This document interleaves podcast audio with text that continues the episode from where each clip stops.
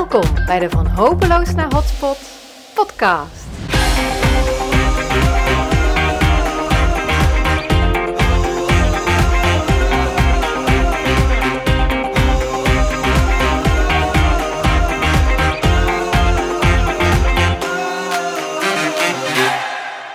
Hi, and welcome to the Hopeless to Hotspot podcast. Uh, this is your host, Sandra Pullman of Glowing Places Speaking. Uh, I'm a city maker who specializes in the transformation of city areas that struggle with vacancy and decline. Therefore, some people call me the city flipper, and I think that's spot on. Uh, and I really love my job because uh, transforming places from hopeless to hotspot helps revitalize cities and villages, places we all need to nurture us and to feel at home. And in this podcast series, we're focusing on an expedition. We're investigating how we can transform struggling inner cities and station areas to the vibrant, mixed use, beautiful places we long for in such a way that it brings opportunities, jobs, hope, inspiration, and a sense of community to the people in the city. And today we have a very special guest who will help us shed the light on an essential element in these endeavors for positive change and development. And can you guess what that is? What is that element? I'm talking about entrepreneurship and how to be a powerful catalyst for that so that many people in the city feel encouraged in their entrepreneurial endeavors, join forces, and together create a movement that leads to astonishing results. So I'm going to introduce you to the best mentor I've ever held, had in this field, and that's Timothy Paulson. And I'm sure you're going to find out what makes him so extraordinary in the course of this podcast. So, Timothy, welcome to the podcast. Thank you, Sandra. I'm delighted to be with you. And when you're talking about the work you do, I mean, it's hopeless to hotspot. It's about transformation it gets me excited. It, and, and, and I'm just delighted to be with you um, on this podcast. I have, you might see Sandra over my shoulder, Muhammad Ali. Muhammad yeah. Ali. He's very famous all over the world, right? Including the Netherlands and throughout the United States and so forth. And I love this quote. I painted this, by the way. We're going to talk about art because I love merging art with uh, entrepreneurship and art with with theology and all of these things in my life. But this quote, Muhammad Ali said, I am the greatest. I said that before I knew I was. He started saying, I'm the greatest. And then he finally believed it. And, you know, when you talk about transformation, it's like you, Sandra, when you look at a, a hopeless area of, of a city, um, you see the greatness in it. You don't look at it as hopeless. You look at it like, oh my gosh, this is a great city. You say it before maybe even you can see it or believe it, but because you're saying it and you're moving forward, there's transformation that happens. And that's what I love as well. You know, personal transformation, entrepreneurship transformation, business transformation. So again, I'm delighted to be with you. Yeah, I'm delighted as well. It's such a joy. and Timothy, maybe can you tell us a bit more about yourself? Yeah. I, oh gosh, I love talking about myself. No, I'm kidding. You know what? Most important, I am Kay's husband. we've, been married, we've, been married, almost well we're going we're in our 40th year of marriage we have five spectacular kids all grown married uh, uh, almost 11 grandchildren and there will be more that's what's so uh, most important to me right is is the family and then um, i think that that what drives me is that I want to help as many people as I can become everything God created them to be, to, to become their best. That's the work I'm doing now in the next 40 years because I've been in the business world for 40 years. earlier this year, I said, okay, I'm retiring from some aspects of that so that for the next 40 years, I'm going to merge art and entrepreneurship and theology to help people become everything they've been created to be. There's an old saying, Sandra, you've heard it, I'm sure. Um, I first heard it from Keith Cunningham, who wrote the book.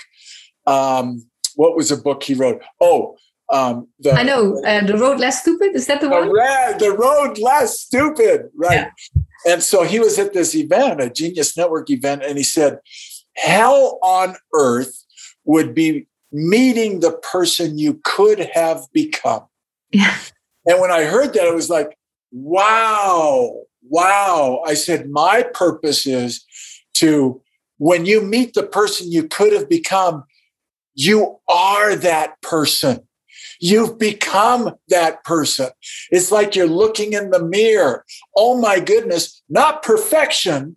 I'm not talking about perfection, but fully developing, going from the, the areas of life where things are a little bit hopeless to hot spots, to turning the things that we're not doing so well into something that we're doing great so that that's who I am. That's what drives me. I'm a second generation artist. So I love to use art in teaching and advancing uh, the things that I'm doing. Yeah, wonderful the way you put it. And uh, I think it's nice to tell how we met each other because yeah, yeah we know each other because uh, I'm a, I'm an ELF member of Genius uh, Network.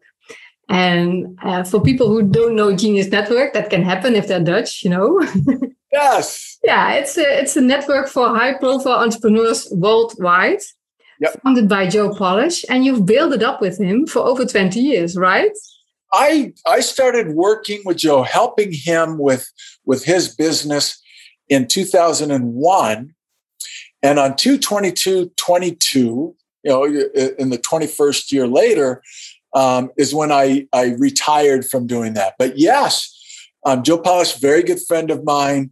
I helped him develop Genius Network, a, a, program even before Genius Network that led into it. Joe's brilliant.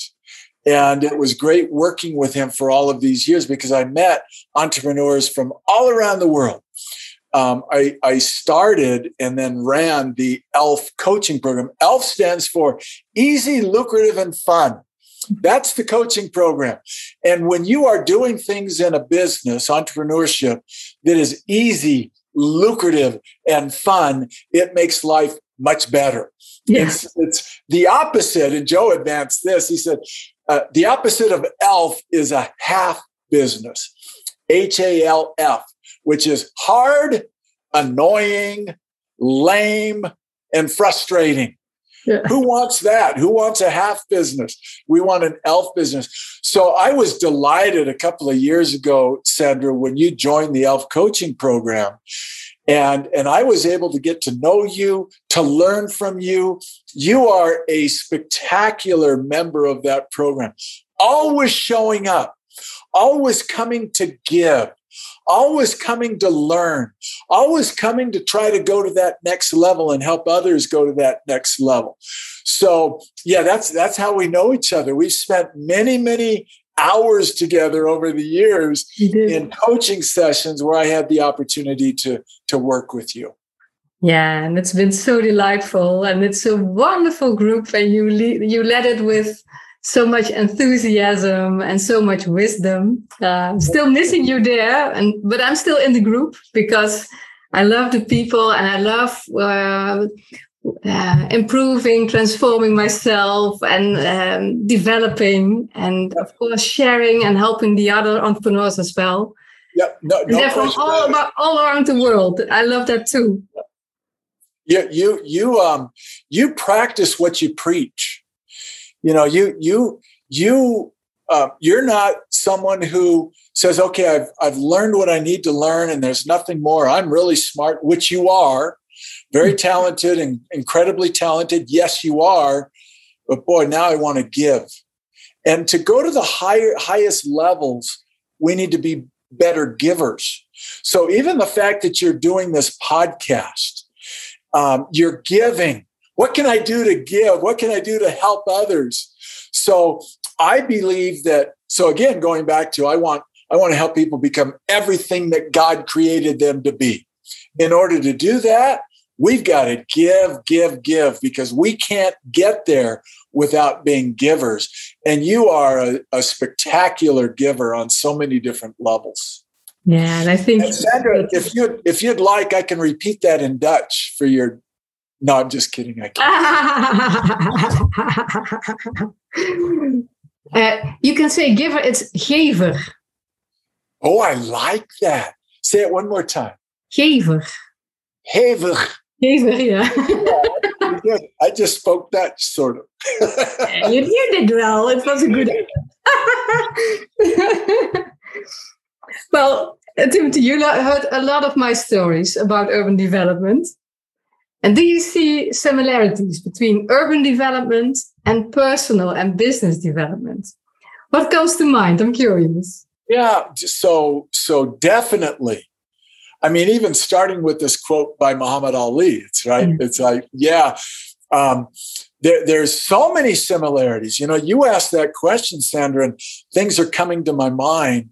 You know, like like crazy. It's personal development is what helps entrepreneurs really go to the next level to to to to become so much better, so much more successful.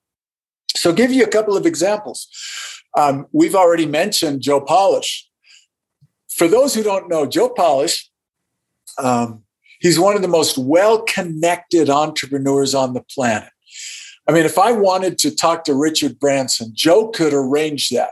If I wanted to talk to whomever it is, he could arrange that because he knows them or he's very closely connected to someone who does know them, right?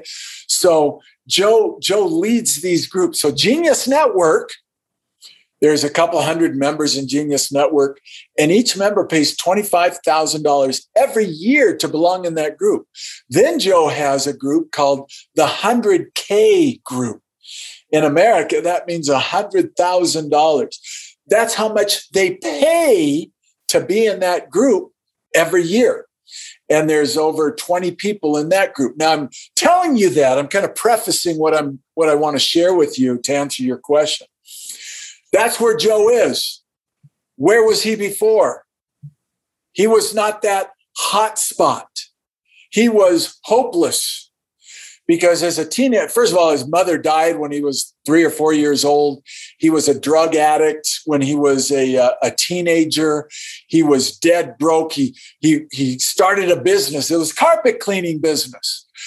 And could, it was struggling. He could not make a living. He was the electricity was shut off in his apartment. He was eating breakfast cereal three times a day. He couldn't afford anything else. Hmm. How could a guy go from being a drug addict and dead broke carpet cleaner to being a wealthy, um, most well connected, remarkable thought leader and a result leader in the world? How, how does that happen? Joe discovered personal development he started to read good books by, by great authors in the entrepreneurial space. He met and learned of Gary Halbert, who was a great marketer, Dan Kennedy, who was a rem- still is a remarkable marketer. And Joe started to learn personal development. He started to exercise. He started to take care of himself. And all of that transformed him mm-hmm. from hopeless to a marketing and entrepreneur hotspot. So it is the personal development. It's like I, have always been amazed by this, Sandra, and I'm an author of a couple of books too, so I understand this. An author, she spends a lifetime, whatever long that, however long that is, learning, right? Developing. And then she takes a long time to write a book. And then it's printed. And then it's distributed. And I can get it in my in my office. I can get it for $14. Think about that. She has spent her whole life accumulating knowledge, probably a year or two to write the book, to publish the book, to print the book, and then I can get it for a few dollars. It is mind blowing when you think about it. That's why I have a library of books. I'm constantly learning because I have so much to learn. So my my point is um, to to become a more successful entrepreneur is very similar to what you're doing. Personal development. It is recognizing within us things maybe that that we don't really see. Sometimes, and you talk about collaboration and you talk about others helping us. Like you come to the ELF program, Sandra, and you can see things that other members can't see in themselves. And so, so sometimes we need to see, boy, I've got it in me. Mm-hmm. Like I, I, I'm an artist. I said that before I knew I was. I write a, I wrote a screenplay for this big screen. I'm a screenwriter. I said that before I knew I was. I'm a coach. I said that before I knew I was. It's important to see it within ourselves and then be around others who see it in us also. So, yeah, there's all sorts of similarities and parallels. Um, and, and I just I just love the fact that again, what you're doing, I can look at what you're doing, Sandra, and I can say, okay, here's how this applies to entrepreneurship. This is what Sandra's doing. This is about turning an existing business around, an existing business that is kind of hopeless. Mm-hmm. How do you turn that around? And again, a lot of times it starts with personal development. It starts like you're in an ELF program because you're learning you're about business and taking your business, making it more successful. Being in these environments where others can help you to, to do what you want to accomplish as well. And so in, in transforming a city, I don't I don't picture Sandra going in there, you going in there all by yourself. You've got collaborators. You have you have others that are help artists and and individuals who who have specialty. Right? We do it together, and and so that's those are some of the similarities that I see. Yeah, I love it the way you put it. It's about doing it together, and it's also about transformation. Yes, personal transformation, transformation of a business, transformation of a city. It's all about that positive transformation and how do we accomplish that and how do we support each other reaching those goals? Absolutely. You know another one and you've met him andre norman. Yeah. i met him through joe and genius network. He was he was he was a bad guy. He was hopeless. He was in prison doing I don't know, you you maybe 25, 30 years he was in prison. He was supposed to be in prison. I don't know, it was armed robbery and maybe attempted murder. I mean, this guy's a bad guy. Now he's the ambassador of hope. Yes. He spoke in, in the Netherlands not too long ago. I, I, saw pictures of you with him and at Ilko de Boer's event. And, and now he speaks all over the world. He inspires people. He went from hopeless to Andre's a hot spot. he is, he is, and he's such a great guy. a great person, and he's there to give. I want to give. How can I support you? How can I help you? I'm there to give. So, so yeah, Andre, you take your very best transformation, Sandra, your your hopeless to hotspot city, and you hold that up. That's what Joe Polish looks like. That's what Andre Norman looks like. That's how a lot of people look who who understand that it's never completely hopeless. There's always um, uh, there's always hope. Yeah, there's always hope, and there's so much room for improvement and development and creativity and all that stuff. Yeah. And what what do you think about my line of work? What do you think about urban transformation? Oh, it's okay. Yeah. I mean, you know, if you're not going to do some, no, I'm just kidding. it is, it's inspiring. It's inspiring to me. Um, you know, I, I, I look at what you're doing and, and it's like, uh, I, I think of, I think of some television shows here in the United States. There's one that's called, um, what's it called? Um, I don't remember what it's called. It'll come to me in a second. Okay. but anyway, oh, it's called American Pickers. Pickers. Oh, I know. Yeah. Oh, so so they go around. A picker is someone who's going to buy old things, right? They they go in barns all over the country and they they pick pick, that means buy things and then put them back into circulation. And it's so inspiring to me when they can go and they can buy something that's been in a barn for 75 years and they bring it out and they dust it off and they shine it up and then they they put it back into circulation. And sometimes they'll visit cities on these on this television show all run down old cities but then you see they're starting to build it up again there, there's, and it's like, oh my gosh, like an old theater, movie theater that's 80 years old, right? And somebody's restoring it. It's like, oh my gosh, that is that is so beautiful. You don't want those. That someone to come down and just tear everything down, right? Don't do that. No, don't do that. How can you transform it? And I was inspired by them, and really this conversation um, I, I, my wife and I, a year ago, were in a place called Heber, Utah. We were buying antiques. We're not pickers, but we like to look at antiques. And we were in a guy's barn, and we discovered in the corner, tucked away, he didn't want to sell it, but it was old 1947 truck, International, it's called, and he had it kind of partially covered. And so he said, "Hey, check this out." So I go over, and there's no hood. It's dusty he opens it up and there's bird feathers all around. There's been pigeons roosting in there and stuff. And it was just a mess. I got home and I was like, I want that. I want that because it was sitting in the barn for years. It didn't run. And so I texted him, Hey, would you be interested in selling that? He was he was reluctant. He didn't want to. But finally, I was a little persistent. And finally says, okay, um, I would be willing to sell that to you. But then I hesitated, which I'll tell you about in a few minutes with, with another part of our discussion. But anyway, I got the, the truck and I had it towed. And within two days, they had it up and running. I cleaned it up. I love that truck. It inspires me. 75 years old. I recently drove it in a parade in Salt yes. Lake City, the biggest parade in the in the in the state each year. And um, so, so I look at that and I said that that truck could have stayed in that barn for the next 40 years, right? No, I brought it out and I'm sharing it with people. I write articles about that truck. I take pictures of that truck. I've painted a picture of that truck.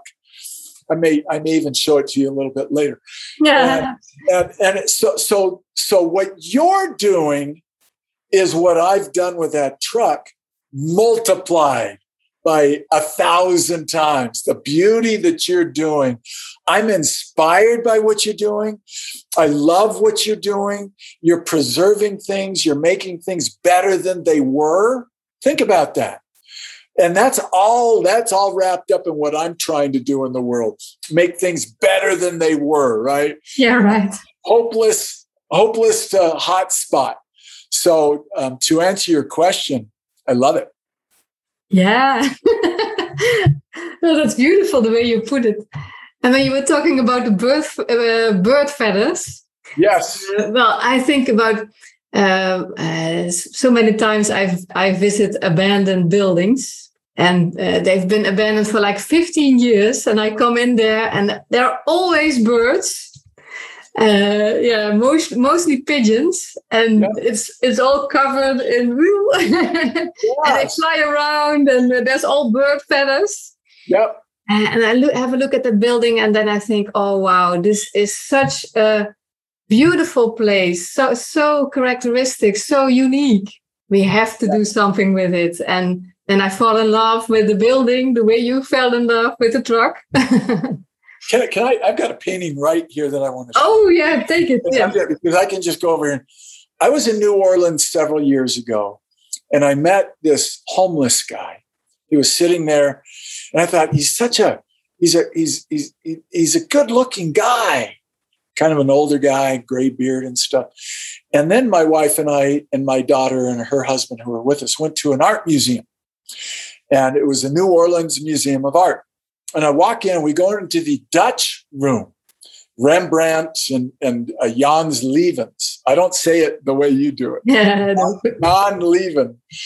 And he painted a painting of, of a, an elderly, elderly man with a beard. Elderly man with a beard. And I looked at that painting by Jan Lieven, who was uh, friends with, I guess they shared a studio, he shared studio space with Rembrandt for a time. But anyway, uh, have you heard of these names? Rembrandt? Rembrandt, I have. Jan Lieven, I don't know. Okay, I didn't either. But anyway, I looked at it, I joked with my wife and my daughter and my son, and I said, Hey, look at that. That's Dave. Now, Dave was the homeless man. So I've got it right here. Let me show you this. So here is Dave. He's got a University of Alabama knit hat on. Um, he's got the white beard. And when I got home, I said, I'm going to take a picture, excuse me, I'm going to paint a picture of Dave, elder, elderly man with a beard. I'm going to put it in the, the, the most beautiful frame. So it's a, a gilded gold frame, right? And I'm going to honor him because if if Dave's image was in the New, Orleans Museum of Art in the Dutch room, people would come in and say, "Oh, it's beautiful. Look at that. Look at that magnificent man." Mm. But because he's on the street, homeless, people ignore him. And so I titled this painting Homeless and Elegant. So, what you just described, Sandra, in terms of going into a city or warehouse or something, people say, oh my gosh, they look at it like people look at a homeless man. It's like, mm-hmm. oh, it's ugly and it's, uh, let's get it out of here. It's a stain to our city. Where you look at it and you see, oh my goodness, look at the elegance, look at the beauty. You can see things that others can't. And really, whatever you focus on expands. So you focus on what are the possibilities, where others focus on why is this so ugly? Why is this even here? Right. So I try to do that with, with my art. I try to do that with personal development. I try to do that with when I'm dealing with people. Everybody's different. Everybody, nobody's the same. We all have issues. We're not perfect. Boy, let's focus on the elegance. Let's focus on the hot spot. Oh, that's so nice. Yeah, and, and I think you already answered part of my question about my question is how do you become such a great catalyst? And I think one of the reasons why you're such a great catalyst is because you see the beauty in everyone and you cherish everyone and you see the possibility possibilities for them to develop into in the future. And you see what they want to achieve. And yet you just see that in them and you you're going to stimulate them to get there. Yeah thank you. Thank you. I you know it comes back to you know because i merge art and theology spirituality. I really love that. It's kind of my focus for the next 40 years and when I look at every person as if they are a child of God, that's how I really like to look at people of, of eternal worth. It's like, oh, you know, when you have that perspective, it's like, okay, I, I need to, I need to uh, treat them, you know, treat them with that dignity and the respect, right? Mm. And, you know, leading with, I wrote a book um, 13, 14 years ago, 14 years ago, Love and Grow Rich. The subtitle is How to Love Your Way to Life's Riches. So it wasn't necessarily about making more money, it was about how to become more rich in relationships, how to become more rich in health, and and how to become more rich spiritually and intellectually and all of these types of things, right? And so I have always tried to lead with love. I've tried so my audience, I'll give you an example. I, I spoke at a seminar in Egypt um, a number of years ago. I'd never been to Egypt before. It was a seminar, and then we had like 10 days of a tour, which was really fun. But I spoke at a two day seminar to start. And I wasn't the only speaker, but I was one of them. And I remember, and, and half the audience understood English, the other half didn't. It had to be translated right? So I'm thinking, oh my gosh, I started to get a little bit nervous, and I and I usually don't. You know, when I'm speaking, I get excited. I'm I'm, I'm ready to go. But mm-hmm. there, I was nervous. I was off the stage, and I started to think, okay, gosh, I'm I'm nervous. Start, you know, is this going to be successful? And then I just changed my thinking, and I asked myself, why do I love the people of this audience? Asking ourselves good questions is very important. There's a Cameroon proverb He or she who asketh the question cannot avoid the answer, meaning we're constantly asking ourselves questions. You ask yourself, Sandra, the question how can I transform this into a hotspot? Others would say, how quickly can we tear this down? Right. So the, the, there, there's answers to it. Right? So, so why do I love the individuals of this audience? And then the answers started to come. And when I stepped on the stage, I was feeling so much love for the people that it took my nervousness away.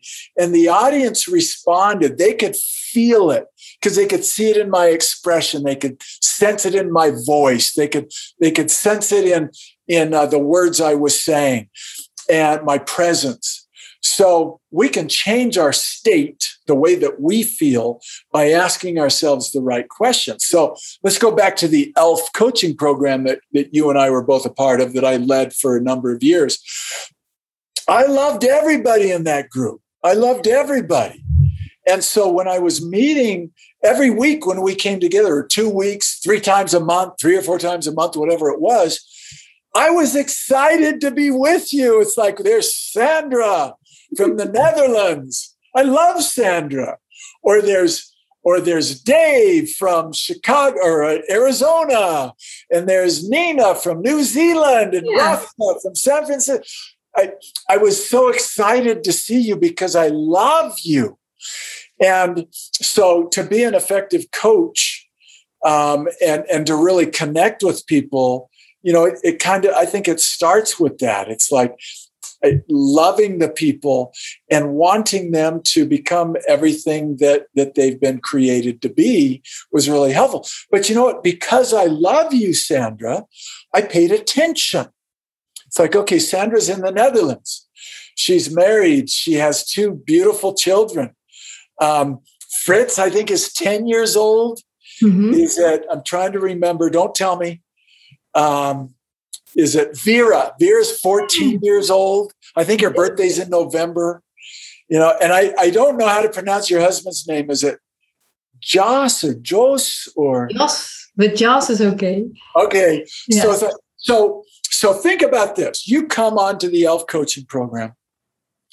If you're ignored, if I just say, wow, there's there's 50 people on today. It's so nice to see all of you. Let's get to work. That's not nearly as good as saying, wow, I see Sandra in the Netherlands. Hey, how's Fritz? How's he doing? He had, he's 10 years old now. Right? Boy, it's like you're speaking in terms of my int or, or your interest, right? I'm speaking in terms of your, I'm acknowledging you. And then we go to Nina in, in New Zealand. What time is it there in New Zealand? Oh, it's 5 a.m. Oh my gosh. And uh, and then you just go around the country. It, even though it took a few minutes to do that, acknowledging every person I think is critical. And I have been on a lot of uh, uh, of sessions, Zoom sessions, education because I'm in an educational program now. We have two Zoom sessions a, a week where I'm a participant, I'm a student, and then I'm in another group. You know, and and sometimes there's no acknowledgement. It's like, okay, we're ready to get started. And it, it would be nice to be acknowledged and it's easier to acknowledge when you have a love for the people. Like I want to jump in and talk about Fritz. You know, I want, you know, what's going on with Fritz these days? You know, those types of things. And introducing you to the other members. This is Sandra, and she she takes city like from hopeless to, to, to hot spots. And everybody's going, wow, that you feel good about yourself. You're acknowledged and and we can have really great high self-esteem. We can feel very good about ourselves. Still nice to be acknowledged isn't it? Of course. So that that's those are some of the things that I did. And then helping people understand the value of what we're talking about. Like you did a beautiful job starting this podcast. You're talking about the work you do and the work that I do, and people can understand okay, this is going to be a really great conversation because they're going to be talking about things that apply to me how do I become better? How do I become all God created me to be? You know, and so forth. So, speaking in terms of their interest, you know, a lot of times it's tell them what you're going to tell them, then tell them, then tell them what you told them. So, this is what we're talking about. Then you talk about it. This is what we did talk about. And this is how it applies to you. You know, in the ELF sessions that we had, Sandra, that when, when I was involved, I ended uh, most sessions by saying, by asking each person, what's one word that describes your experience here today? And everybody, it just took a minute because it could take 25, 30, 35, 45, 50 people, just two seconds each, you know, two minutes. How do you, how would you describe your experience today? Enlightening, well, revolutionary, brilliant, fun, interesting, eye opening. You know, so it was, it's always good to get most people, most coaches end a coaching session by saying, um, Thank you for joining us. Um, we'll see you next time. Wow, give everybody the spotlight for just a couple of seconds. And then they just love, they feel like they're part of it. They're collaborating. Everybody's coming together. If somebody says this was eye opening, that's a value to everybody else. They start to think, how was this eye opening? So, anyway, those are my thoughts. I'm almost speechless. I mean, you said so many secrets of being a genius catalyst. I mean, you've talked about acknowledging people. Yes. You talked about um, really tell people how it applies to them. Yep. And you talked about interaction to give uh, people the spotlight for a minute so that they can give their opinion or their view and people they feel seen and they feel yeah like they're really yeah they're more engaged than when they only have to listen. And how often does that is that the case? I mean uh, what you describe uh, our elf uh, coaching sessions were always so vibrant and so interactive. And i hardly see that anywhere. So it, i think that's very special. And there's another thing you do. I, I hope you can uh, talk about that as well, because you also challenge us. That's good. You you say, ah, you promised to do this. How about it? yes. Accountability. Yeah. Some accountability. When when people know that when they show up and you do it gently and lovingly, right? But um, you know, you, you said that you're working on this. How's that going? You know, and if, well, I haven't got around to it yet. You would never, of course, beat them up. What you said you were going to do that and you didn't. Shame I no. No, no, no, no. What, what, what can we do to help you? You know, what what kind of support do you need would be a really good answer to give. Yeah. And and is that also something not to do? You you already gave an example. Don't uh, call them uh, names when they don't know uh, something. But are there other things you really should avoid? Things you should avoid in trying to inspire and coach.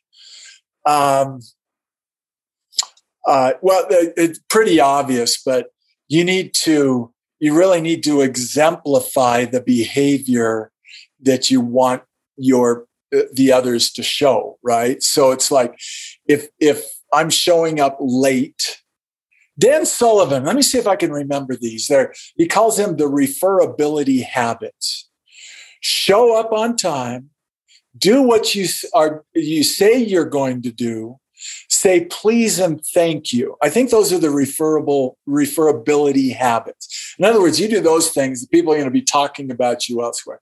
So the opposite show up late, don't do what you say you're going to do.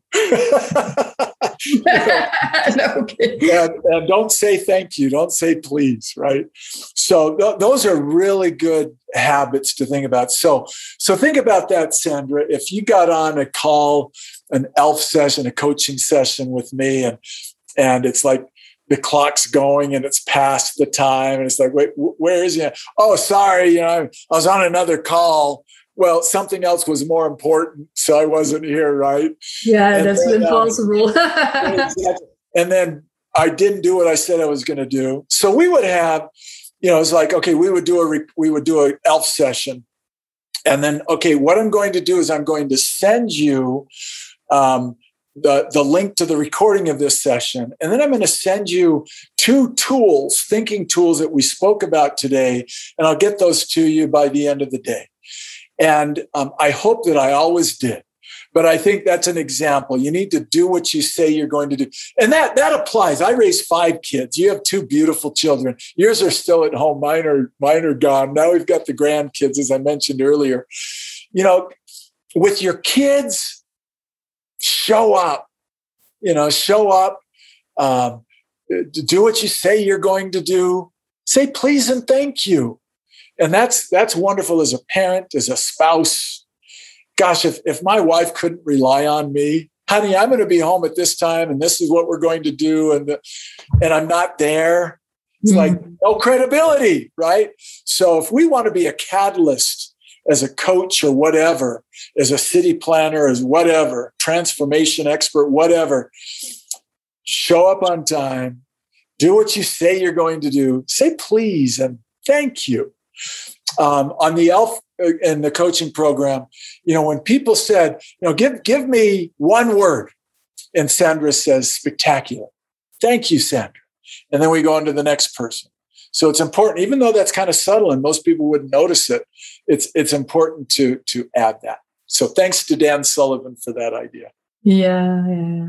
Well, I'm I'm going to explain why it's so important to me to to uh, to learn about this. It's because when I when I'm working on a city, uh, of course I I'm not able to do anything by myself. And like right. you said before, right? uh, I need many, many, many people to join forces and to be inspired and to think, okay, this is worthwhile. I'm going to contribute to that. So, uh, transforming a city is really about getting people involved uh, and inspire them to take action. Yes. And not just two people, not five people, but I mean, I have project groups that have like 30 people and cities are way bigger and you want to touch them all in a way. Yep. So that's why this is such an important thing for me to learn. And I learned a lot from you and I'm still uh, doing it. I mean, I'm not as good as you are at it, but I'm trying to be. You're great. You're doing great. I love it. Yeah, and, and, and uh, I mean the development of cities. It's some to some people. I think to many people, it's it's like uh, they think it's very technical and about procedures and about stones and about money but that's only half of it the important other half is how to bring people into movement. Mm. and that that you you just hit it you hit the nail right on the head. That's, a, that's a dutch term. Um, you just nailed it. Because anybody can get rocks and all of the anybody can do that. But not everybody can get that collaboration the right people working together the right mix so that magic happens and so that is a remarkable art and skill that that you've developed remarkably yeah thanks and i'm still get still trying to get better at it i mean yeah it's such an important part of my job and I think that uh, that in schools and in universities, people don't learn this. Not they are not even uh, taught that it's important. They're not aware. So um, many people working in my industry, they only think about the stones and the money and stuff. Yeah. Yep. So I think there's a lot of uh, uh, development in my field of work needed on this line of uh, of work. Yeah, yeah. Very good. How would you say this? Perrier. Perrier. Another thing I know about you, Sandra, is you speak French and Dutch and English and German and uh, and then you're learning Norwegian. Yeah. it's just like wow. So I think you probably said it better than I did. yeah, yeah. That's that's when you're in Europe, you have to learn a lot of language um, languages because well, not so many people speak Dutch. and it's funny because I live in the Eindhoven region, and there are many uh, international people that uh, live here. I think there are about 100 different nationalities that live in this region. Wow.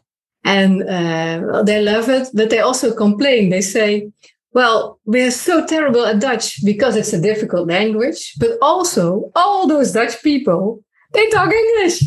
so I don't have to learn. well, it makes it easier. Yeah, I talked to um, uh, a man from Brazil on the soccer field yesterday, and he said exact these words. I'm here in uh, Eindhoven for four years, and my Dutch is terrible because I don't have to speak it. yeah. Um, a different topic. I really want to know uh, about this. In Genius Network, there's a lot of collaboration between entrepreneurs. Uh, I think some collabs are spontaneous, uh, and many are encouraged by Genius Network. Why is co creation so important in a great business network? Can you explain us? Uh, well, first of all, so you know being a part of genius network for so many years i think that when when jill first started it i was i was startled by the level of entrepreneurs that were in the group very high level very high level entrepreneurs and it's like wait a second they're already so successful they could be leading the group themselves um, and some did. They led groups, right? They, they were coaches of other groups. What I've discovered over time is that the most successful people, they realize that they they need that. It, it's a it is like it is like the lifeblood of their business of their life is to be able to collaborate with others. Um, so in Genius Network, you're exactly right. It's strongly encouraged. As a matter of fact, you know, we talk about Genius Network being about connecting, connecting with other high level entrepreneurs, collaborating with other high level entrepreneurs, collaboration, and then contribution, coming with an attitude of wanting to give. So when you have high level entrepreneurs coming and saying, What can I do to help you? Let's collaborate, let's connect there's magic that happens. I mean, there's businesses that have been formed between members, they've collaborated, but but mostly it's other people can see your business blind spots, you might say, in, in your view and in your experience and your perspective that you cannot see yourself. I am a very good business consultant. I can help people with their marketing and this and that um, strategy. When it comes to my own business, I don't see some things that are so obvious that I see in other people's business. There's we're just too close to it. Mm-hmm. Myopic is a, is a very good way to put it. I'm very myopic, uh, clo- close, uh, close sighted. You can't see the bigger picture.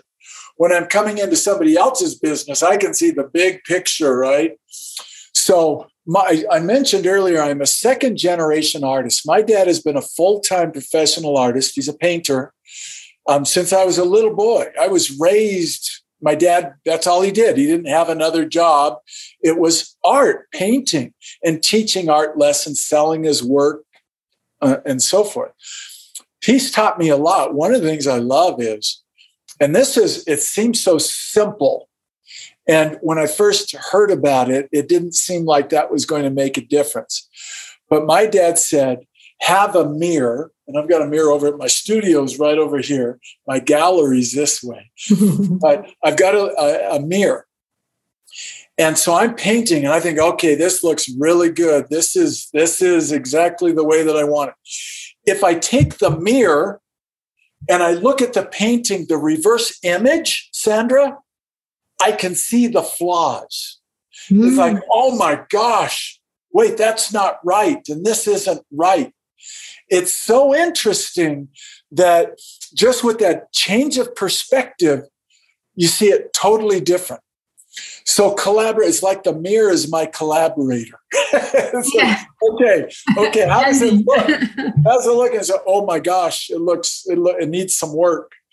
And so the same thing happens in collaboration. So, you know, in a lot of the sessions that we were in, Sandra, together in the ELF group, you know, there's collaboration going on. I'd put you into breakout groups. You'd be with five or six other members, and you would share ideas. You would collaborate on uh, some of the, the things that we're talking about. We cannot do it on our own. I, I years ago, if, if there's a big business mistake of mine, it was trying to do it myself. Mm-hmm. I can figure it out. I'm, I'm the guy. And that was a mistake. It was when I started to, to collaborate with others, seek for collaboration and join groups and lead groups because I lead groups to help me collaborate. That's part of the benefit of leading, groups. When I was leading the ELF coaching program, it was beneficial to me to hear you and others talk about what you were doing and bouncing ideas off. So the collaboration is key. Going back to um, Dan Sullivan, who's a brilliant business coach in the United States. For those who don't know, he leads uh, Strategic Coach, and I've been a part of as a member of Strategic Coach as well. But he and my friend Ben Hardy, Dr. Ben Hardy, they wrote a book together, Who Not How. I love it. Yeah. And it's a great book, isn't it? And, and so, like, it's it's it's for too many years, Sandra. I just I just tried to figure out how to do it myself. And and still all of us and Dan Sullivan says that he still does that too, you know, sometimes. So, you know, we all do it but it's like not how like for example this uh, this podcast um, i'm not a technical person to do a video podcast to get it edited and stuff that'd be painful for me but i can show up you're you're you have your who's to be able to take care of all that stuff. I just show up and speak right? So um, who not how. Genius network is full of who's. So people go there, they collaborate, they meet someone who's a great copywriter. They can write a great marketing piece. Great. I found my who, as opposed to trying to learn to be a great copywriter for the next 10 years, right? Yeah, right. Um, which, which, is fine if I, you know, because I, I've done that. I've learned to be a copywriter because I love doing it. But my point is shortcuts. As shortcuts is to find who's, to collaborate, so in in the work you're doing, Sandra, yeah, I just um, pic- picture trying to do it all yourself. It would take 20 times longer. Yeah. It wouldn't be quite as good. It would be frustrating. Boy, just collaborate because everybody brings in different ideas. And here, here's something. I'll give you an example. My dad, when he was uh, in his 20s, he started taking art lessons, and his art instructor was Claude Buck. Now, Claude Buck was a brilliant artist, once recognized as one of the uh, best living artists in the United States. He was he taught at Art Institute, brilliant artist, and he moved to Santa Barbara, California, about the time that my dad did in 1962. And my dad discovered him and said, Hey, I'd like to take lessons. It's a longer story, but here's what I want to get to. My dad was a brand new artist. He was not an artist in college. He didn't take art classes in high school. He took one art class in junior high school, which means he was about 12 or 13 years old, and he got a D grade. Mm-hmm. It's almost almost failing, right? So my dad is 28 years old. He had never painted before, had that one art class. He got a D. And at the age of 28, he meets Claude Buck. Claude Buck, one of the greatest living artists. Um, had been an artist his whole life, taught on a very high level at, at institutes, 74 years old. So, with that frame, I tell you the rest of the story. My dad was looking at a painting that Claude Buck did. My dad kind of laughed and said, You know what? This doesn't look right here. And Claude said, Well, well what do you mean? And my dad explained it. And then my dad, went, he was there for a lesson. My dad went home the next week when he came back for his lesson. Claude had changed that part mm-hmm. and, and made it better. And my point is this what right does a 28 year old who has never painted before have to correct a master artist who's one of the greatest living artists in the United States? How could he? Claude was humble. He was teachable. And that's how my dad is too. My dad's 88 years old today, still painting. He's still teaching. He's still healthy. He's doing great. He will ask his students, now that I've taught you this painting, what can I do better? And he's open, he's humble. So part of collaboration in my mind, Sandra, is being humble, being teachable. What can I, I don't care if this person's a brand new entrepreneur. She's going to see things that I don't see, and I want to hear what she has to say. Ah, that's beautiful. Beautiful. Thank you. Thank you very much for saying it like that. Yeah. And and and also, I mean the connection between people that is that comes from that when you're humble, when you're open, that brings in uh, a lot of connection and a lot of fun as well. Uh, I, I've also done way too much by myself. I wanted to do everything by myself. And since I've been more open up and joined groups and really looking for co-creation, my levels of fun have risen so much Fantastic. because it's it brings joy when you when you can work together with people and to to be able to say to each other look what we did together yes and wow you did that you did such a great job and people say that to you as well i mean yeah that's yep.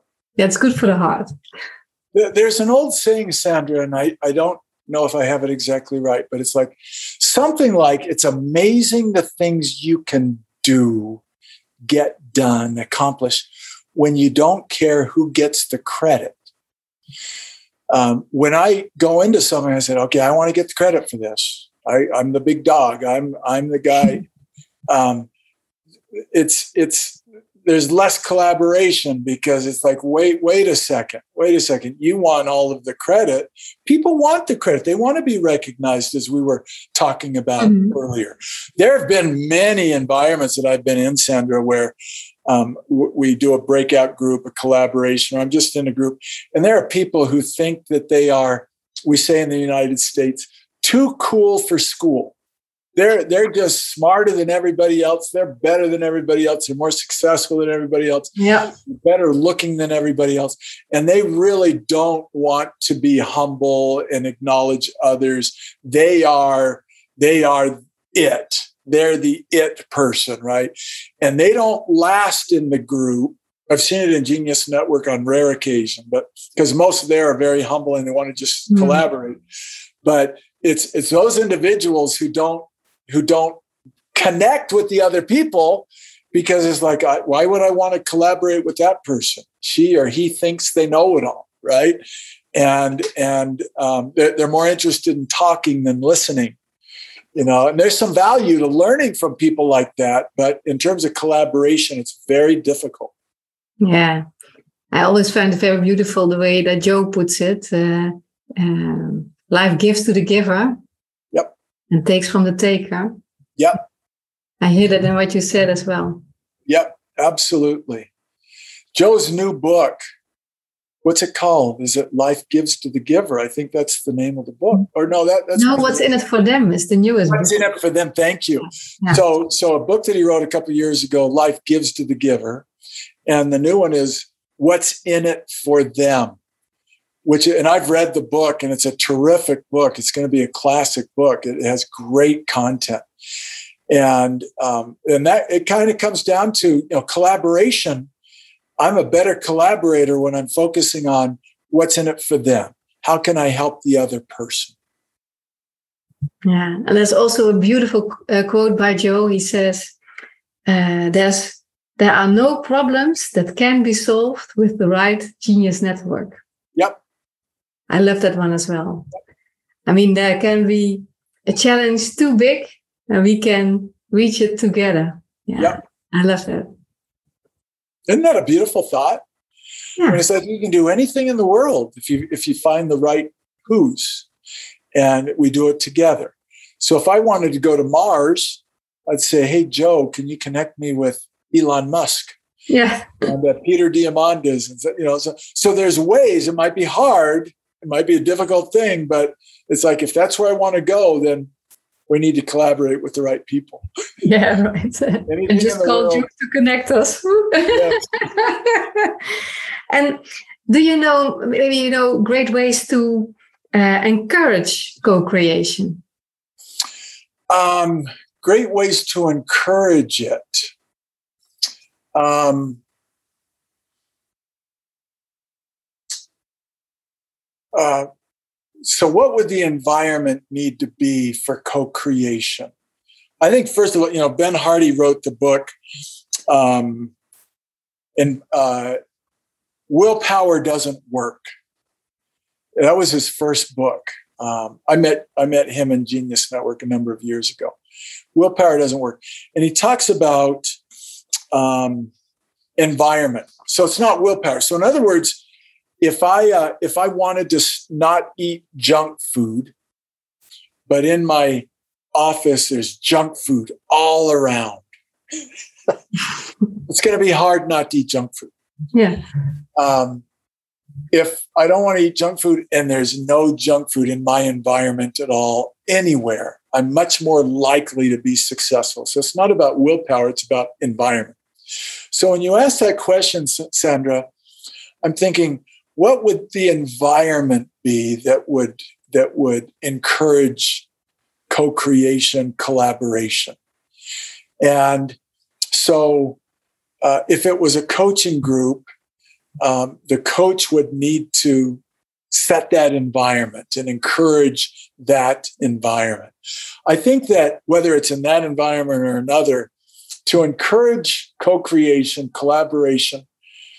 Uh, oh, I've got two other ideas that I want to share with you. One is in the United States, radio stations uh, have call letters, right? So um, west of the Mississippi start with K, K I S T F M, right? Mm-hmm. On the uh, east of the Mississippi is W, WQSR, whatever, right? So there's a radio station, WII FM.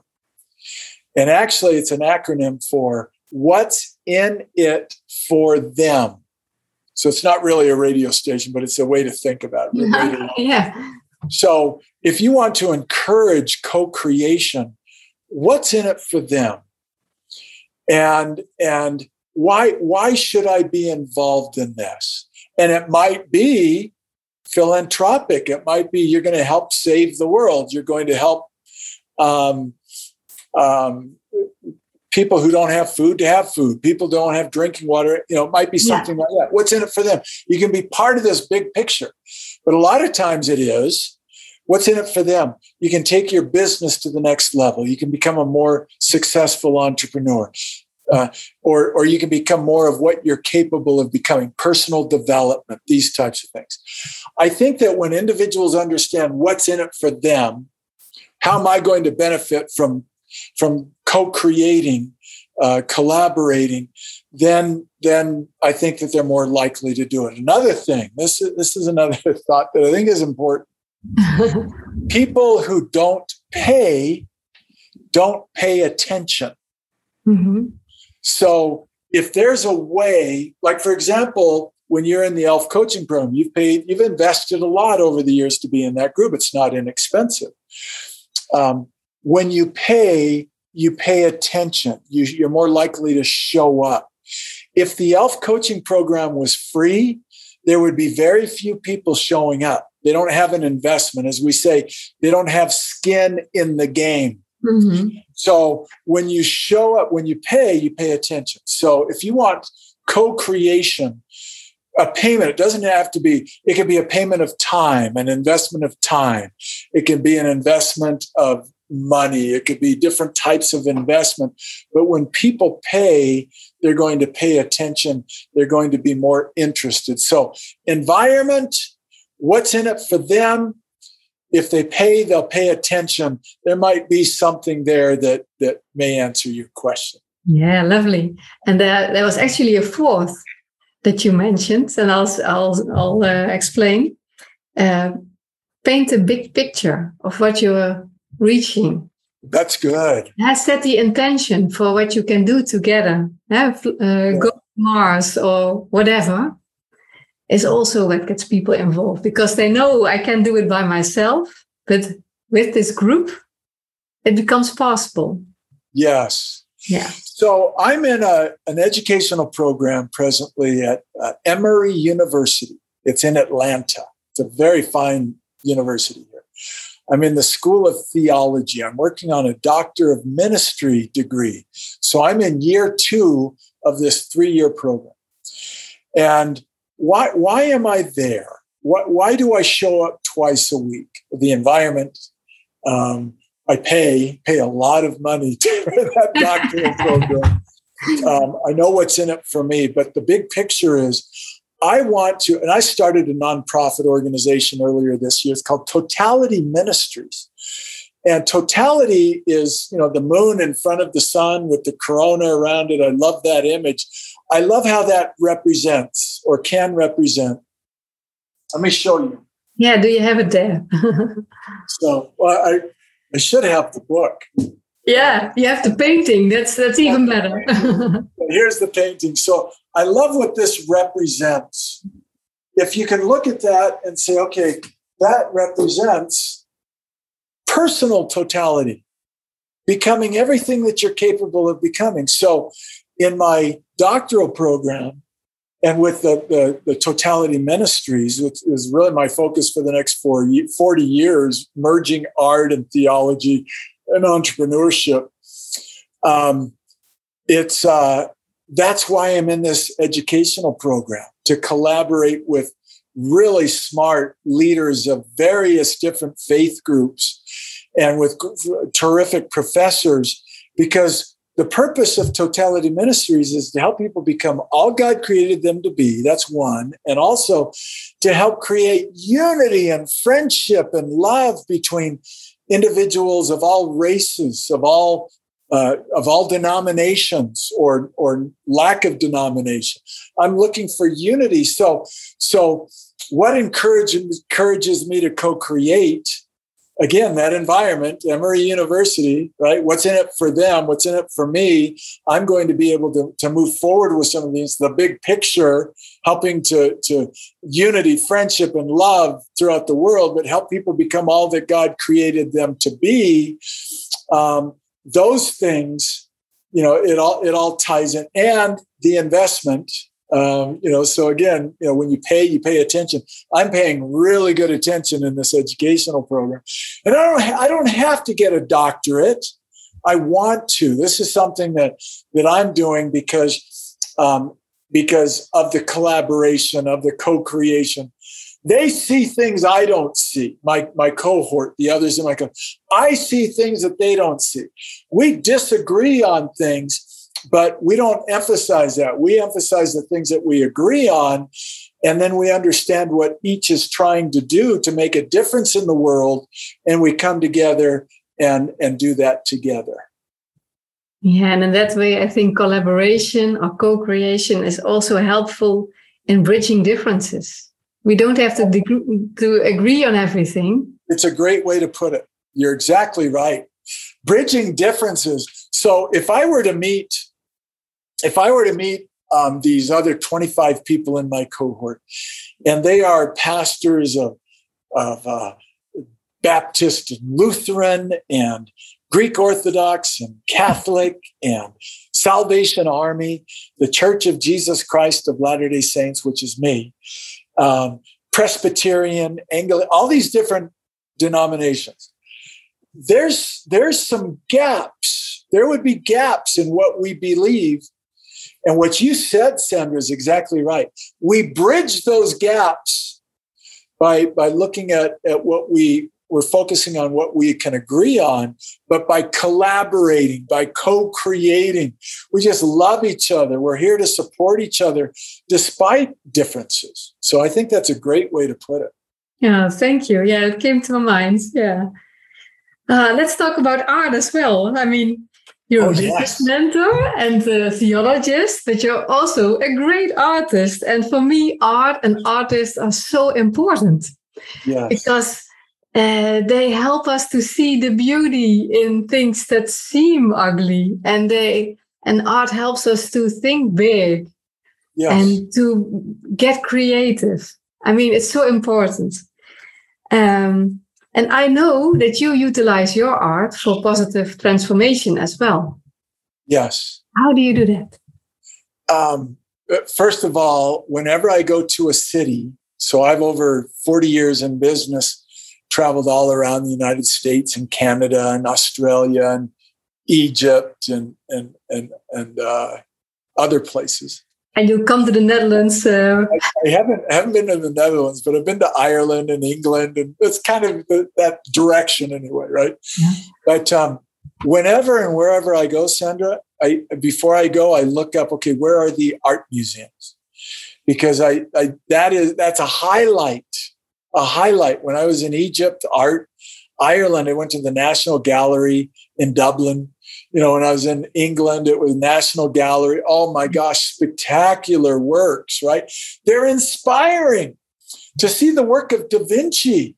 Yes, they call it a cartoon, which is a drawing um, of the first family. No, no, the Holy Family is what it's called. Uh, to see that in person, it was like, oh my goodness, Rembrandt and all these other. Oh my goodness, you're right. It's inspiring, and that's why you go into people's homes. Most homes have some art because it's inspiring.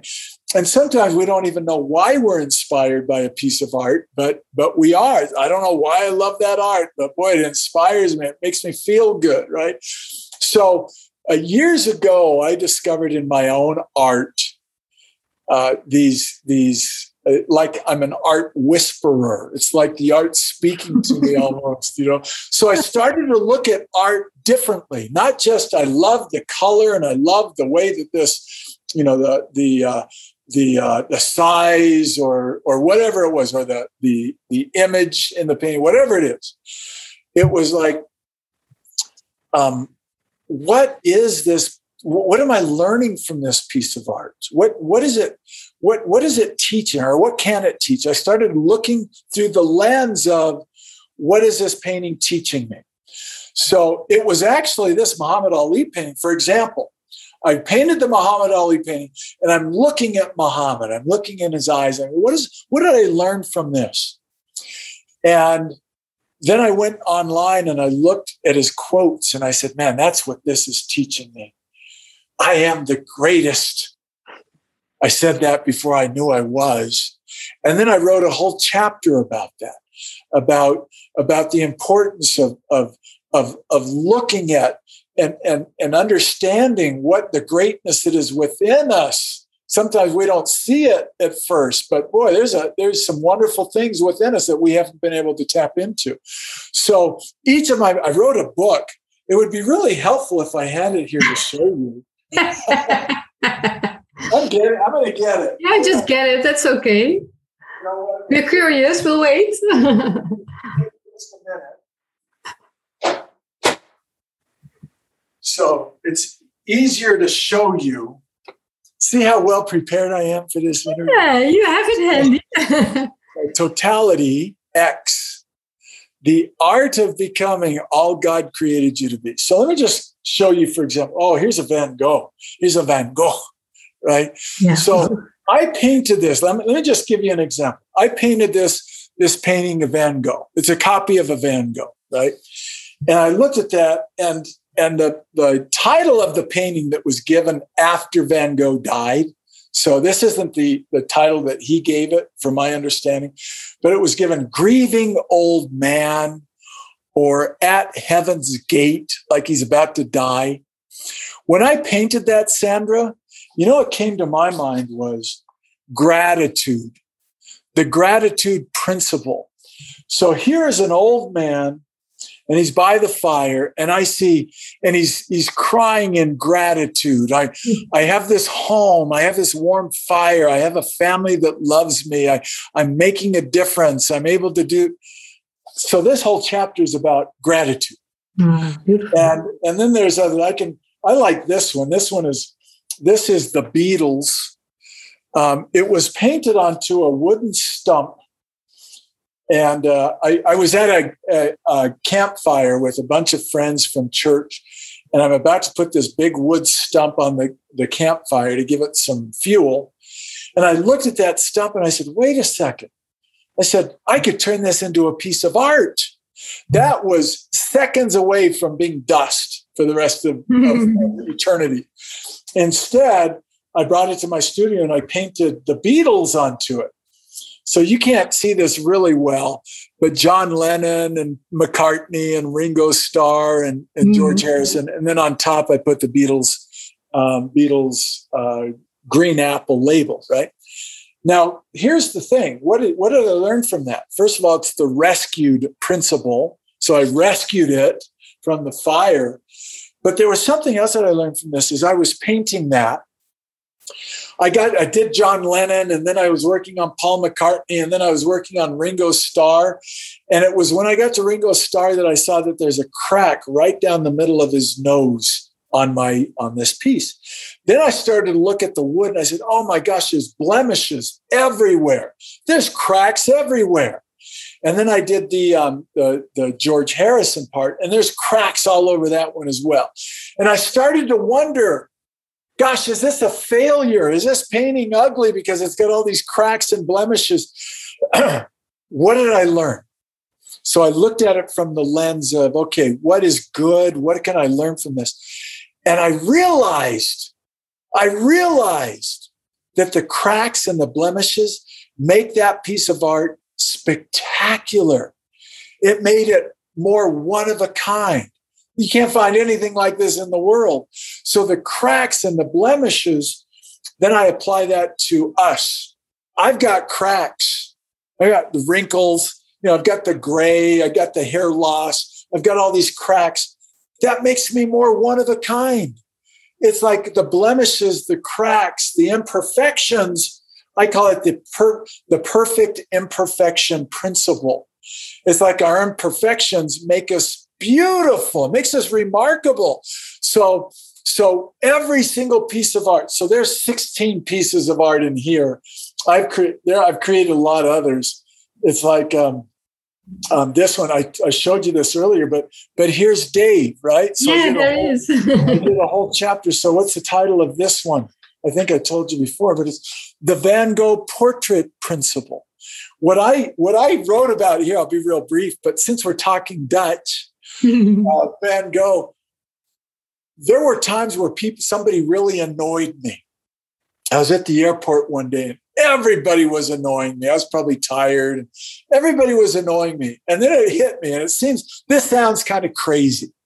But I started, I was looking at a particular person that was annoying. And I thought, if Van Gogh painted his picture, I would think that this guy's the coolest guy in the world. Wow, Van Gogh painted your picture. I know you from Van Gogh's portrait. Oh my gosh, that is so cool. I get to meet you in person. That sounds kind of silly and ridiculous, but it changed the way I felt about that person. And then I started looking if Van Gogh painted a painting of her, what would it look like? And then I would admire her. You know, it's like uh, um, uh, Madame, I think uh, Roland, Roland, he painted uh, Madame Roland. I, you would you would pronounce it differently than me, but um, she's just someone who posed for a portrait for Van Gogh, right? I mean, she was just a friend, Madame Rodin, I think that's the name, and and but now she's world famous. Yeah. She appeared somewhere, Sandra. this is the one, Mrs. Madam uh, Ro- Roland. There she Roland. is. Yeah. There she is. Like, oh my gosh, it's so nice to meet you in person. She's just an ordinary person. But so anyway, um, all, all, sorts of things like that. And I've painted a lot of pictures, um, paintings since that time. So that's what I like to do. I like to try to find what is it in the painting? What is it teaching me? What is the principle that I can apply to um, to help people become all that they're capable of becoming? And oh, here it is. It's um. Let me see if I can find her name. Oh, Madame Genot. I'm sorry. Genot. Oh, she she must be French then. She's French because it was in A R E L S. Arles. Yeah. Arles. Can you say it? Arles. Arles. Arles. Yeah. It, so imagine he painted her and then you meet her in person. So that's the principle.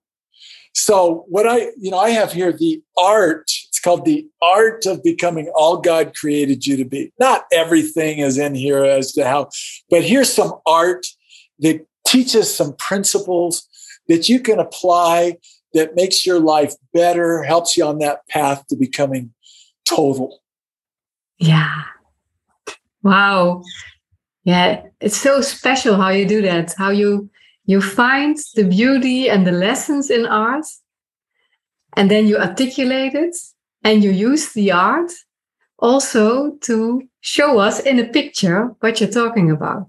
Yes. So it's it's that combination of life lessons and art. I, th- I think it's an art in itself, the way you do, do it, the way you put it in your books, and the way you put it in your articles. I love your articles. I Thank eat them. you. Thank you. Yeah. And I, I do the same thing in a podcast. My podcast is Totalityism. And um, so I take I take these same paintings and I talk about them and kind of do the same thing there as And well. on your YouTube channel as well. I saw some videos. Yeah, that's right. That's right. Yeah, I pay attention. and, and it doesn't even have to be just my art, which majority of what I do is my art. But it's like go to the Louvre. You would pronounce it differently because you know how to speak French. But go to the Louvre and there's the Mona Lisa. This again, this might sound ridiculous, but we are standing there, millions of people a year to see this. It's a it's a small piece of poplar wood yeah, it's very small. Yeah. with some paint on it.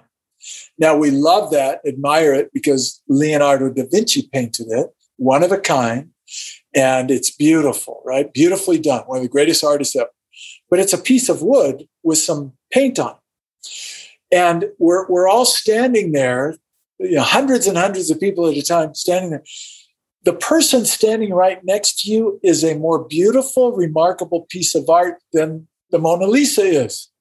This person is, and this is the way I put it, this is where I bring theology. And this person's a child of God, not created by a great artist, the greatest artist.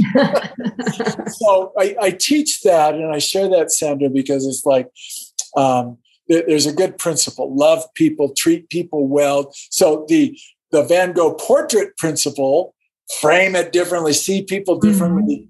And and in that same chapter, I talk about um, you know the Mona Lisa, how funny that is.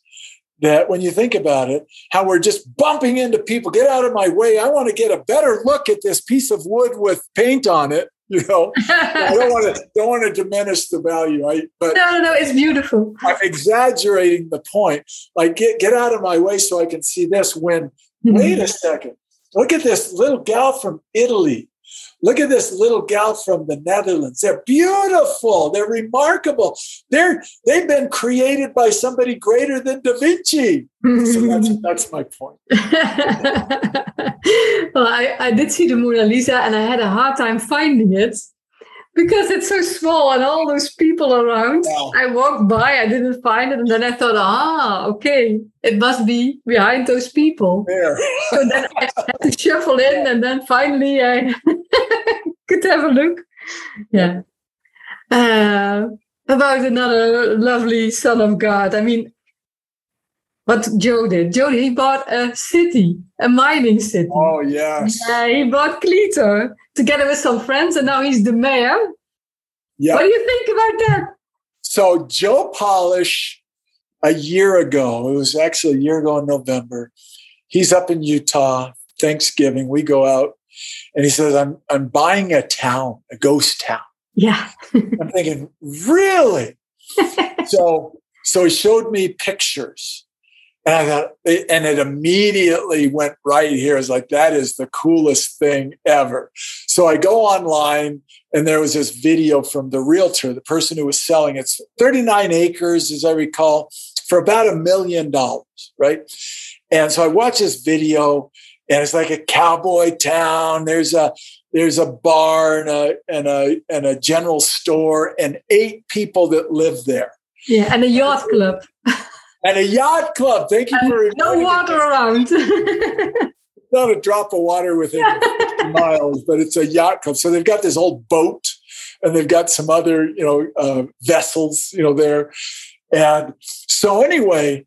I'm thinking this is so dang cool. So Joe and his partners closed on it in January. And I live in Utah, about 10 hours away from Cleator, right? But my son and his wife and kids live in Flagstaff, a couple of hours from Cleator. So we went down to visit my family, our kids, and and then met Joe. I met Joe and a couple of his partners in Cleator. So I drove there. It's good to have a four wheel drive vehicle because it's kind of tough to get there. Cleator is kind of on the way to. I don't remember the the name of the city or the the town. It's not a city, a little town that's up mm-hmm. higher that a lot of people go to to to do four wheeling, you know, off road stuff, motorcycles. So they have to go through Cleator to get there. So it gets a little bit of traffic, right? That's why there's a bar there and the bar can actually make some money. But anyway, I go there and I spent hours with Joe and Jason and Mike, his a couple of his partners. I just fell in love with the place, Sandra. It was like, this is so dang cool. and I, I, I, went back. My wife wasn't with me to Cleator, but I went back to, to my son's house and I said, okay, this place is the coolest place ever. Oh my gosh. So many possibilities, which I'll talk about in a second. And she goes online and she looks at pictures and stuff and she comes back to me and she looks at me like I'm crazy. so that place is so ugly. It's so desolate. Now she's right but it's kind of like you looking at a you know hopeless to hot spot. Yeah, you see was, the potential. Was, yeah, she was looking. She didn't see the potential. But Joe and his, his partners, they're brilliant marketers. They're brilliant developers. So it's like what you were talking about earlier in terms of collaboration and co-creation. Joe is this incredible visionary. He's an, a remarkable marketer. He's connected with all of these people um, and then you've got Jason, who has different skills. You've got Mike, who's got different. Mike and Jason, they've developed resorts. You know, they've built resorts. They've made man-made lakes, all sorts of. So they each are bringing in these different skills, so that so that they can get this done. So they're putting it on. Like Joe developed a, a virtual reality company. Well, he's going to put Cleator into virtual reality. Um, uh, on the metaverse. Uh, they did an NFT, non fungible token, um, and they raised, I think, nearly $400,000 selling a, I think it's like a 20 second video. And I was there of us walking in Cleator. So that's an NFT. I saw it, yeah. yeah. So one of those is me. I'm the I'm the guy that's uh, kind of in the back in that video. But anyway, you're in it. I'm in it so um, and then and then turning it into a really cool place like a retreat center. They can have meetings there. They've got the, the building that is the best there is the old schoolhouse. It was made really really well. But i went in there and there's you know you we're talking about uh, uh, pigeons. I mean there's all sorts of stuff there. Yeah yeah yeah yeah gross. It's disgusting. And they gave me a chair and a desk out of there that I have in my studio right here in my gallery. It, it it's framing my art. Um, so they're they're they're they're turning that they can turn that into a, a, a retreat center or a place. They're talking about turning that into a restaurant.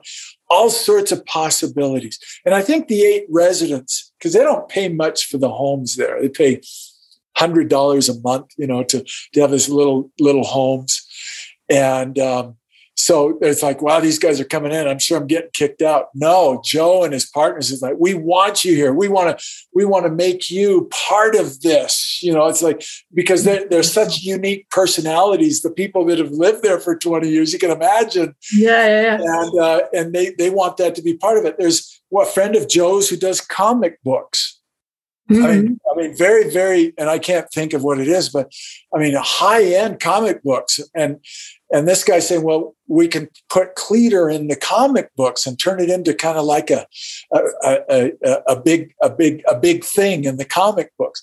And so just just I think when they bought it, it was like I don't know what we're going to do, but we're going to do it anyway. I mean, they have the, the you know the different visions but it's just it's a, it's it's exciting. It's really interesting. So Joe is the is, is that why he bought it? I mean, I mean, what comes to mind is why did he buy it? Well, you know, so the reason that so um, Jason Campbell he sent him a link to the video. This ghost town is for sale, and uh, Jason was kind of just joking around, like, "Hey, want to buy a town?" Joe, so they were looking at it like if if we needed to get out of town, someplace off the grid, you know, there's some sort of uh, uh, catastrophe. Boy, we could just go there and, and we're we're safer, right?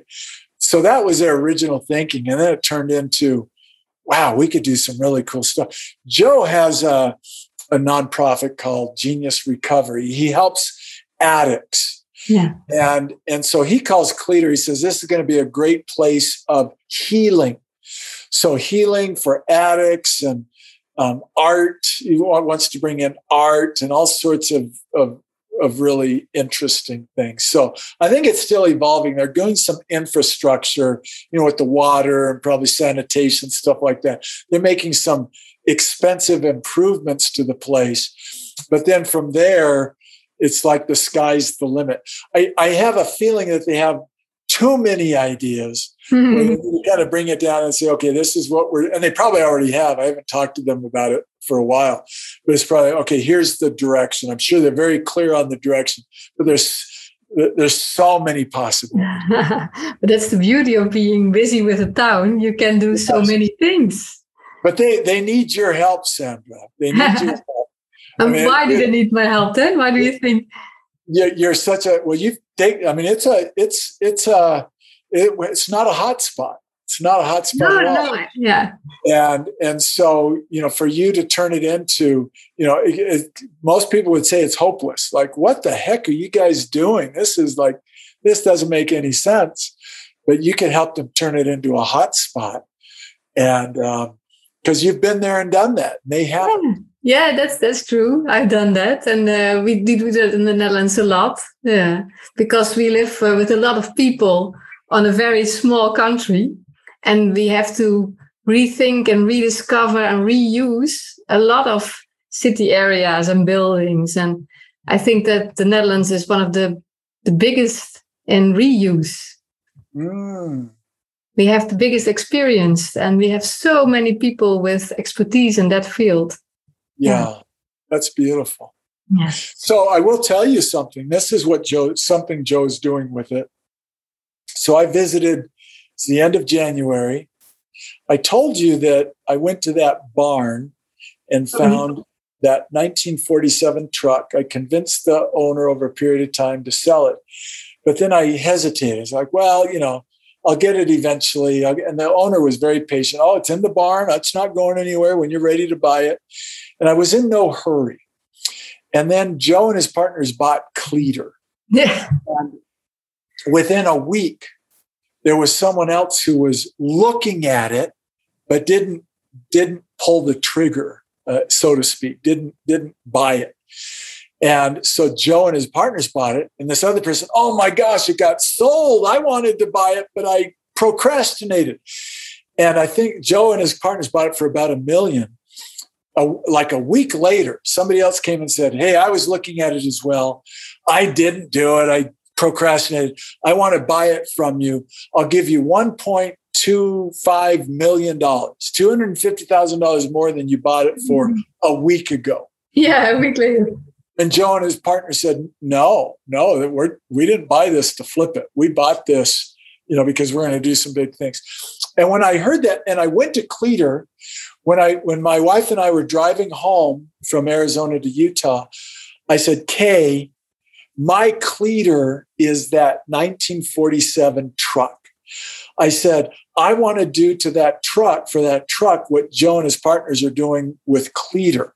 Um, and if I procrastinate like others did with Cleator, I'm going to miss out on this. So as soon as we got home, I contacted the owner an hour away in Heber. I said, I'm coming on Friday. Is it okay if I come on Friday? I want to buy the truck. And uh, so my wife and I went up, we bought the truck, we had it towed and fixed, and the rest is history. But I call that truck my Cleator. It's my Cleator. And uh, excuse me for just one second. I'm going to show you something here. I'm curious what you're going to get. Well, so so the truck is my Cleator, and and so what it represents is what in your life, and then Joe's taken that, he's made it into a, a genius network thinking tool. What's your Cleator? So it could mean, what are you procrastinating doing? What should you pull the trigger on that you have not pulled the trigger on yet? And or what are the hidden possibilities within your business? Uh, what are the hidden possibilities? What is it? How can you, and put it in your language, how can you take um, something that is hopeless and turn it into a hotspot in your life?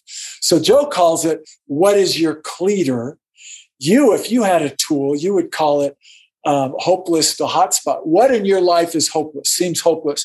Is it your relationship with a with a teenage child? Is it your marriage relationship? Is it your business? What seems hopeless? And what does hotspot look like? And then, so when you can start envisioning that, you know, I'm the greatest. I yeah, yeah, yeah. I was. Here's the hotspot, and that I'm going to have that. I'm going to own that. So the thing is, with this truck, it's so so it's like I didn't want it represented procrastinating, and I didn't want to miss out. So that's why I bought it. But since that time, I, I, we were talking. I drove it in a parade. Um, I have used it to frame my art. So in the back of the truck, I've put the Beatles sculpture. You know that that painting. Yeah, yeah, yeah. the wooden one. Yeah. Yeah, so I've taken pictures against the mountains in the background and the lake. This is right near where my home is, and then the truck with the with the the, the desk from Cleator with the Beatles on top of that. I've taken pictures. So so it's like I'm using the truck to frame my art, but then the truck becomes art. So this is what I want to show. This is a painting I did of the truck. Yeah. It's a you know abstract painting, all of this. But this is like that's what the truck looks like. It's a green truck. And so it my Cleator, where's the opportunity within this mess? Where is where's the where uh, again is or what is your Cleator in your life? So joe is um, you know he's he's he's asking that question. He's collecting answers from people. What's your Cleator got a website. He's doing different things with it. So um, sometimes we get something. We get a ghost town not that we do that. Or we get a truck a 75 year old truck and we we have a particular vision for it and then it's just bigger. It's bigger than what we originally intended. Yeah. And what i want to tell you is uh, you you got a chair from uh, Cleator and you have it in your uh, gallery. Yeah a little table too uh-huh. Yeah, a table too. And when i heard it i i thought ooh it's good that you that you had it as a present but still i think it's a bit of a shame because uh, when people buy an old building or a ghost town, at first they don't see the value in it so much. Yep. Yep. Not in the details also.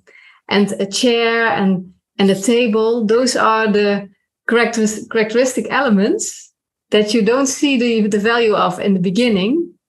But after a year or maybe longer, you think, oh wow, this piece of furniture, it really belongs here. Yep.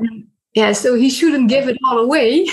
Don't give it all away. Just that. Just those. That's yeah. it. Stop. Yeah. Stop now. Stop giving stuff away after I got mine. Yes. Yeah, yeah, yeah. no, but I mean, I, I also see that then when they are renovating and restoring buildings, uh, then the, the contractors come and they say, "Oh, they say to me, oh, little lady, we'll make it beautiful again."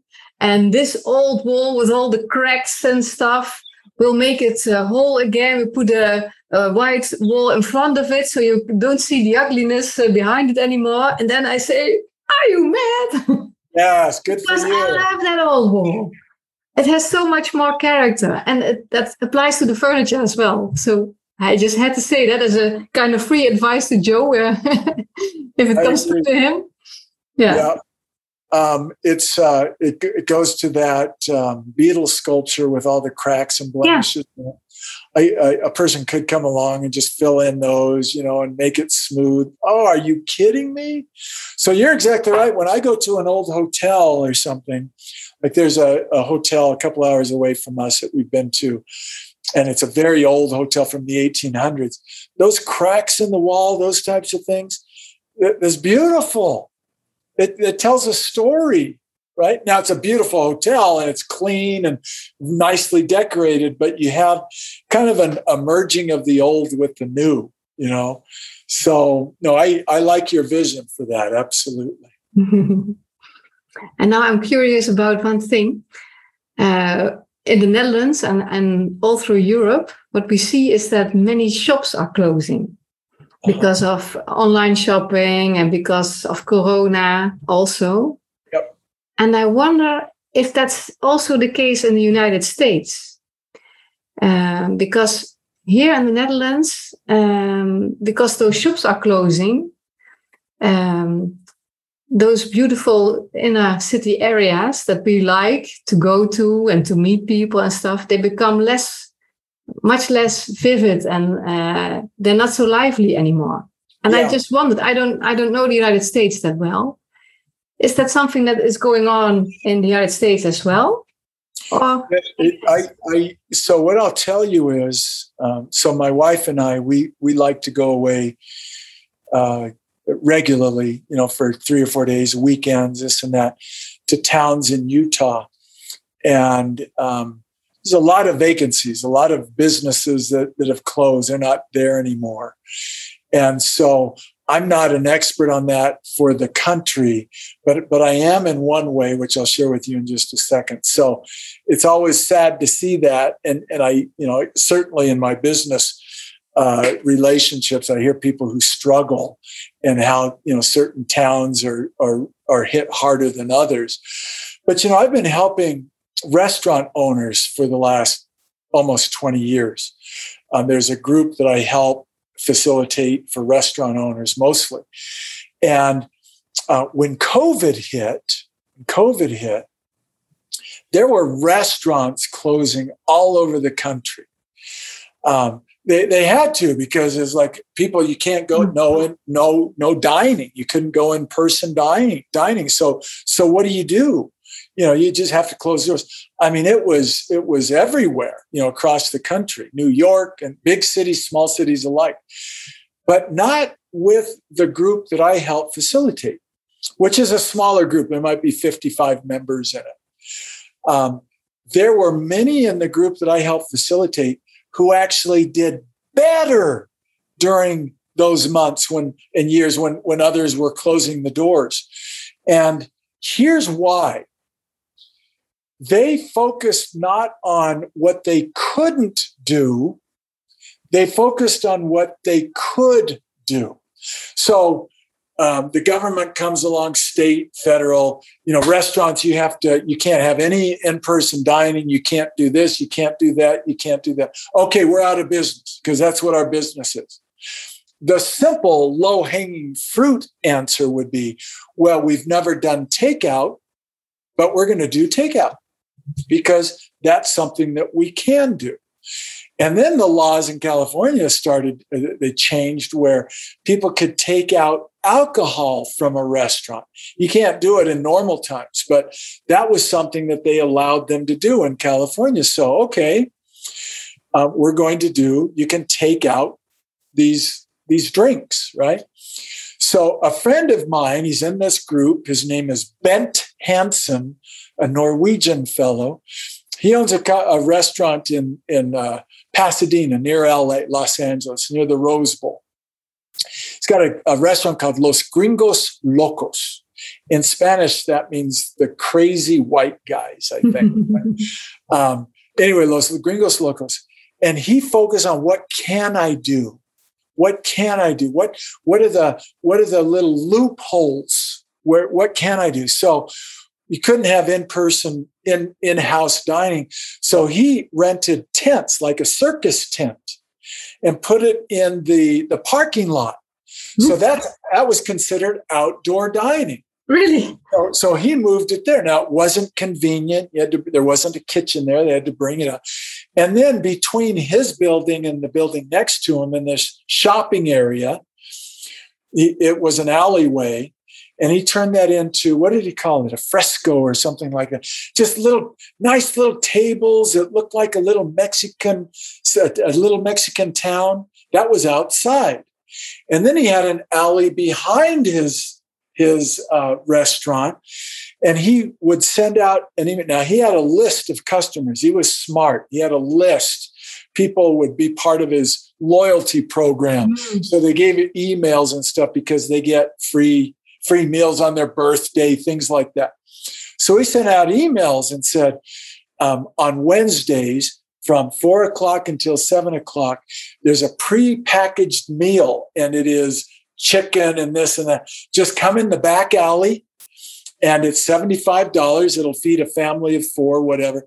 They would sell out of that every week. They'd sell a lot of those every week. So the big tent in front, little fresco in between, yeah. and then the alley behind. And then he started doing these Zoom sessions, like you and I are doing a Zoom session. It was uh, called uh, something about tequila. It was like so so people would pay i don't remember $75 to get a tequila kit sent to them and then they would join the zoom call and then there would be an expert on how to make tequilas and they'd mm-hmm. all come together virtually and make these to everything everything that he was doing his business actually increased yeah. when others across the street sandra were closed because they focused on what they could not do, not do yeah. as opposed to what they could do. So, yeah, restaurants have struggled a lot, except those who have the attitude that I've just described. Yeah, I love it. You describe the attitude of uh, crisis makes creative. When you're able to do that, I like it. Yep, that's a great way to put it. It's a great way. So, so crisis comes along and there's opportunity. Yeah. And and it depends on what you're focusing on. With my art, I focus on art, and it's like, what is this teaching me? What is it? What are the principles? What can I share? How can I help people become better, uh, even all that God created them to be? Here's art. How can I? How can that art help create unity, friendship, and love between all races and faith groups? That's my focus. There's crisis Where's my focus? Where's the opportunity? Napoleon Hill, who wrote the book Think and Grow Rich, he said, in every adversity, every problem, every challenge, not most of them, he said, every hmm. has a seed for an equivalent or greater benefit. There's crisis. Where's the seed? What's the seed for an equivalent or greater benefit? And so it's a great way to, to think and to, to, to live. You know, there's crisis in your family, marital crisis, raising teenage crisis. Where's the opportunity? Where is it? Where's that seed that, that will actually make our family a better family, a more loving family? Where is it? I don't know where it is. You got to find it, right? Uh, I love it so much. I mean, you put it so well. Thank you so much, Timothy. I enjoyed this. My pleasure, Sandra. It's a ah.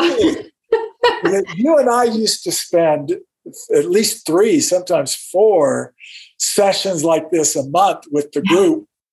And it's been seven months since we've seen each other. Yeah, this we miss like each a, other. It's like a reunion. It is. It is, it is. We miss each other. And I think we could be talking for hours. we could we could go on and on and on. Mm-hmm. People would start to turn tune out a little bit after they Maybe. heard yeah. too much more. But anyway, yeah. It, uh, we enjoyed it. no, yes. I think I think there are so many wonderful lessons that can be drawn from this podcast. And I thank you so very much, Timothy. I love every minute of it. My pleasure, Sandra. Thank you for the opportunity. Yeah, you're so welcome. Well, I'll close the podcast now. Huh? We reached the end of the podcast episode.